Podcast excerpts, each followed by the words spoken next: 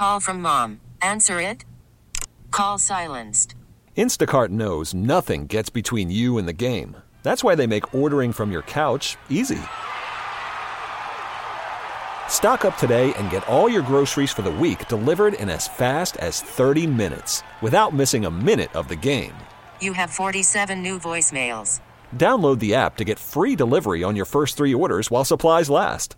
Minimum $10 per order. Additional terms apply.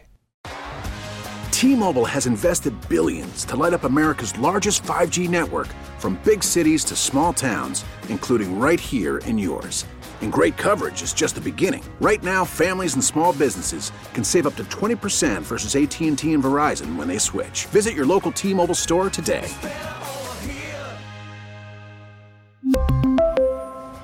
Plan savings with three lines of T Mobile Essentials versus comparable available plans. Plan features and taxes and fees may vary. Sotol. I had Sotol for the first time just, I don't know, like a week and a half, maybe two weeks ago with my friend Ben, Ben Mintz. Reading now from the TexasStandard.org. Sotol isn't nearly as popular in the U.S. as other Mexican spirits like tequila or mezcal. That's changing, though, in part because Texas distillers have started to make Sotol themselves. And some Mexican sotoleros are worried about what that means for the future of their business. Joining me on the line right now is Ben Mintz, James Beard Award finalist, food and beverage writer, my friend and yours. Ben, welcome to the show. Thanks for making time today. Thanks for having me. Ian. Yeah, I'm really glad you're here, man. Okay, so start us out at the beginning. I've done a pretty bad job of explaining what Sotol is. Can you help out here? Sure. Uh, basically, basically, Sotol is a sister cousin of tequila or mezcal. It's a Mexican spirit uh, made from cactus. Uh, the flavor is generally very, very similar to a, uh, a mezcal or a tequila, um, a little, little bit more nuanced depending where it's from. And it's one of, there are about 12 spirits that come out of Mexico that are in this greater mezcal family. We mainly just know uh, mezcal and tequila, but there's Sotol, Raicilla, Bacanora, so on and so forth. Wow. Okay, great. And what is Sotol's significance in Mexican culture? It depends who you ask. Uh, Sotol in Mexican uh, culture is uh, it's particularly popular in the north of Mexico. Uh, Sotol, along with most of these cactus distillate, tend to be kind of a blue collar, working class drink historically. In the last few years, they've become real popular. You see them in places like Mexico City. But historically, if you went to the, the major urban centers, specifically, you know, Mexico City, people there would drink wine, brandy, um, Sotol, mezcal, tequila were a little bit more rural drinks. Uh, so Sotol is, is from three regions in North Mexico, and it's sort of a sort of an indigenous thing. For a very long time, it was made small batch, and it was sort of like bring it to your uh, bring it to your your cousin's wedding, right? And take your your whole production for the year, kind of share with Wow. your neighbors and your cousins. Cool. Okay, great. Thank you for that. All right. So the big debate here is centered around the denomination of origin for Sotol. Can you explain what that means, the denomination of origin? Sure, we're just going to call it a, a DO for short. Sure. Uh, so we, we don't have long words. Uh, DOs are basically used to protect spirits or agricultural pro- products, uh, typically from specific areas. So the, the two that your listeners might be most familiar with are champagne and scotch, right? So scotch is whiskey, but scotch is whiskey that's specifically made in Scotland according to you know, certain prescribed practices. Uh, another one would be champagne. I'm sure many of y'all have heard that old joke. You know, it's, it's just sparkling wine. Uh, champagne must be made in the Champagne district of France. Otherwise, it is. Right. I, rem- I it's just sparkling. I remember that scene from Wayne's World, right, where he's up there with Rob Lowe. Exactly. And Cassandra's like, "I've never had French champagne before," and Rob Lowe says, "Well, actually, all champagne is French. If if you're drinking a sparkling wine, that's not from the Champagne region of France, you're not allowed to call that champagne, and that's because of the DO, right? The denomination of origin. You cannot call that champagne unless those grapes were grown in the Champagne region of France. Correct. Okay, Party gotcha. on. Yes. Okay, great. So the DOs that we're familiar with here are Scotch, um, because you can. So what's the difference between like whiskey with a Y and whiskey with a EY? Is that part of the deal here? Right. That is that is part of the deal. Uh, whiskey with an EY is not Scotch. Whiskey with just the Y is Scotch. Gotcha. Uh, you, if you try to make a whiskey in the United States um, and you misspell it the Scotch way, uh, a very powerful international law firm will send you a cease and desist letter, Wow. and you will probably not be uh, selling your whiskey labeled as such very much longer. yeah. Uh, very, very tightly enforced. But the uh, the key element there that we'll get into with the the Mexicans is we have treaties with the European Union and the UK protect their denomination of origin, right? So the only reason they are allowed to file that lawsuit in U.S. court is because U.S. laws have uh, protected Scotch along with EU laws.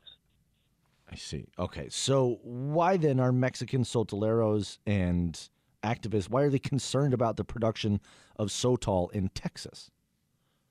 Okay. So basically, in Mexico, they've created this DO. But again, the DO doesn't that protects Sotol, right? Sotol must be made in one of three states. It must be distilled from a specific cactus, so on and so forth. Uh, but you know, Mexican laws uh, don't work in the United States. Because they are the laws of Mexico, not the laws of the U.S. Right. So we must have a corresponding law uh, that allows enforcement.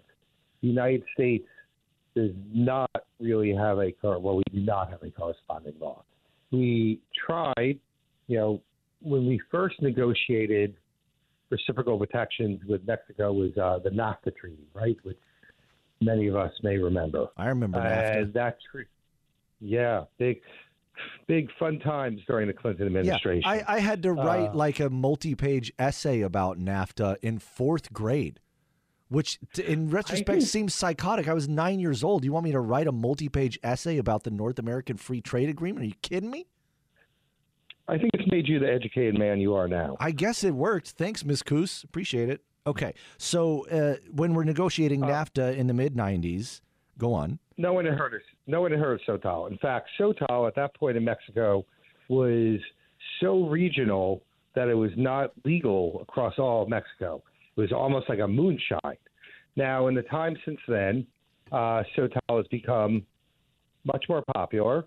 And a few years ago, uh, when President Trump went to renegotiate the NAFTA deal into what is now called uh, USMCT, United States Mexico Canada Trade Agreement, Right. USMCTA, right?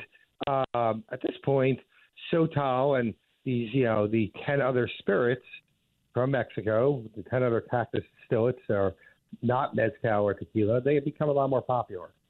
So those distillers said, you know, hey guys, while you're negotiating this, can we be protected in the United States like mezcal and tequila is? Um, and they negotiated that into the USMCTA. Now, I don't know if you remember, but that was a big political priority for the Trump administration. Yes. So they, uh, you know, they really, they really wanted to get this done, and they didn't want to waste too much time on it. They uh, included those protections, and then uh, about a week before, before the Senate was set to ratify that, uh, John Cornyn, Cornyn, Cornyn, um, Cornyn. he uh, he came out at the last minute. He represents Texas, and he put a hold on the entire USMCTA over protection specifically for Sotol. Uh, that being a big political priority for the administration, you know, they basically told him, "We've never we've never heard of this weird Mexican spirit, but you're holding up our, you know, you're holding up our trademark piece of of uh, you know action for this administration. over this, this obscure Mexican spirit that we've never heard of. We'll take it out of the treaty. Let's you know, let's get this, let's get this done. What do you need to move forward? You know, we we don't want to do it out. So they uh, they removed it from the they removed Sotol and all spirits that are uh, not mezcal or tequila Mm-hmm. uh, made in Mexico are not recognized as those DOs are not recognized in the United States in the final draft. So while I cannot, if I go to Mexico and I make Sotol in Mexico City, for example, which is not one of the three states, uh, that's illegal, and I will get sued and my distillery will be shut down. But if I do it in the United States and I sell it in the U.S. or, or in Canada, that is perfectly fine because there's no there's no method for enforcement of that DO in the U.S. Okay. mouthful. Does that make sense? Yeah, I, let me think. I, I think, yeah, it makes sense. Let me see. So these guys in northern Mexico, they make the Sotol, and it's it's got the DO. And then when they're renegotiating the trade agreement, John Cornyn says, well, we don't agree to this. So now people in the United States can make Sotol. They can call it Sotol and they can sell that inside the US. So now the Mexican distillers have to compete with American distillers and the Mexican guys are like, "Well, wait, you know, this was this is our thing. Like this is our champagne.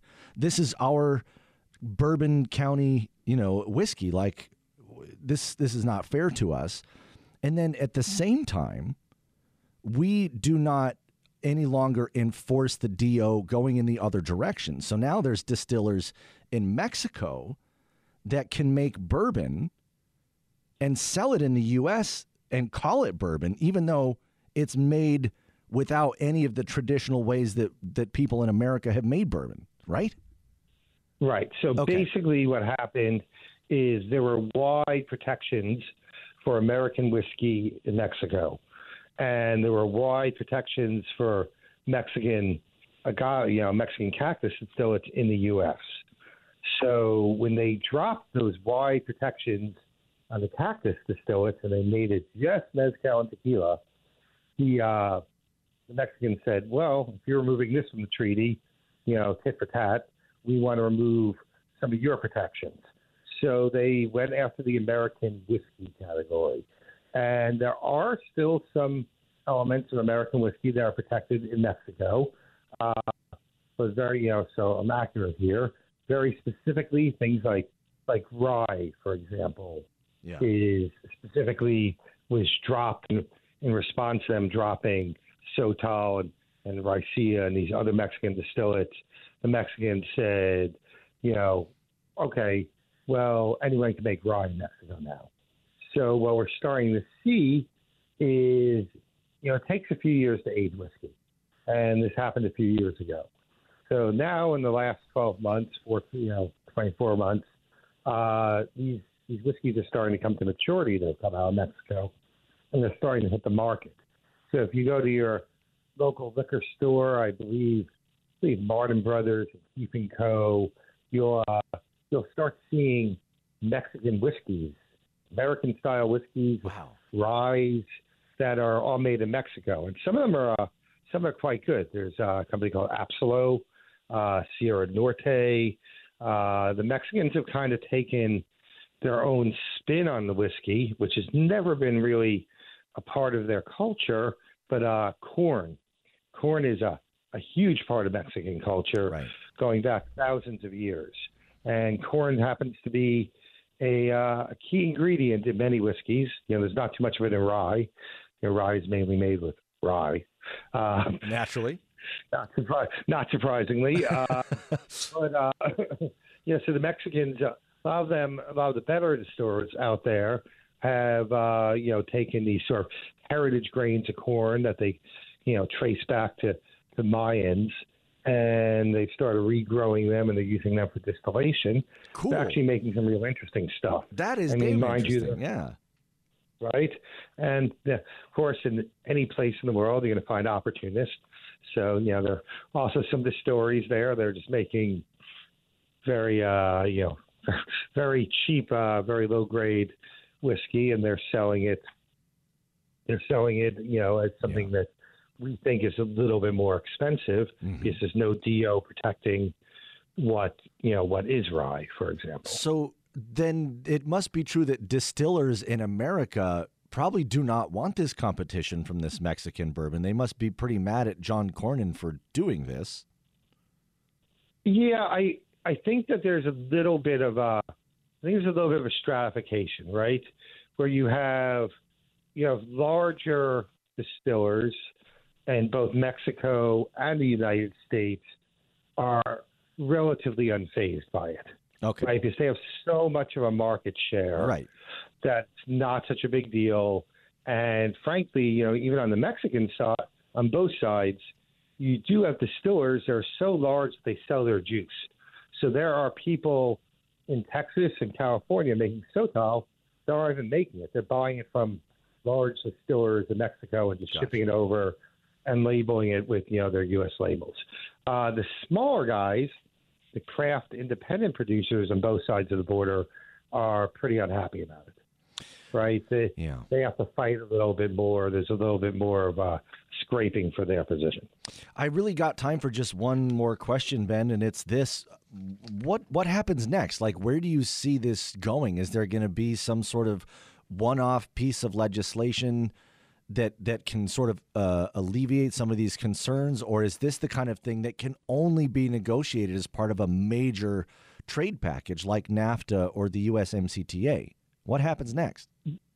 I think we are kind of stuck with with this as a status quo for a while because, like you said, it these tend to be worked out in in larger trade negotiations, and the idea that the United States, Mexico, and Canada are all going to sit down around a negotiating table because a bunch of independent distillers are upset is pretty pretty slim. Now, what you might see happening is you know consumer sentiment moving the needle, and there's definitely been there's definitely been efforts to promote you know the quote unquote authentic spirits, and to, you know there are even some fledgling mo- movements to uh, boycott the non-authentic uh, spirits. But as, as you and I both know, I've sat, sat in a few bars with you over the years. Uh, sometimes when you're uh, sometimes when you're in a bar after a few drinks, you're not really inspecting the label of the bottle to see No. uh, to see.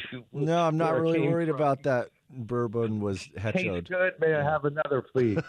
uh, so it's uh, as English say, a sticky wicket. A sticky wicket. Well, we'll keep an eye on this story and you keep in touch. Next time you're back in town, please let me know and we'll go back over to Peps and drink some Sotol together. How's that?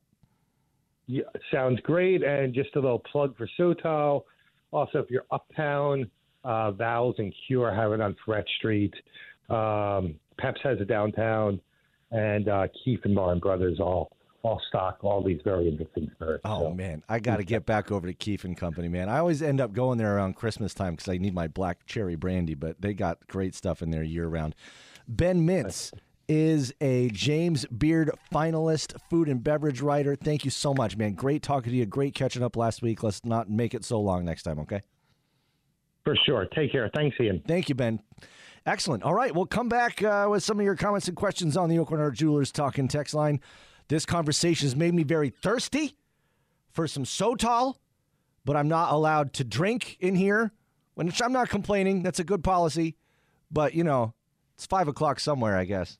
Just keep drinking this tea. I'm Ian Hoken for Scoot. I'll be right back after this. T-Mobile has invested billions to light up America's largest 5G network from big cities to small towns, including right here in yours. And great coverage is just the beginning. Right now, families and small businesses can save up to 20% versus AT&T and Verizon when they switch. Visit your local T-Mobile store today.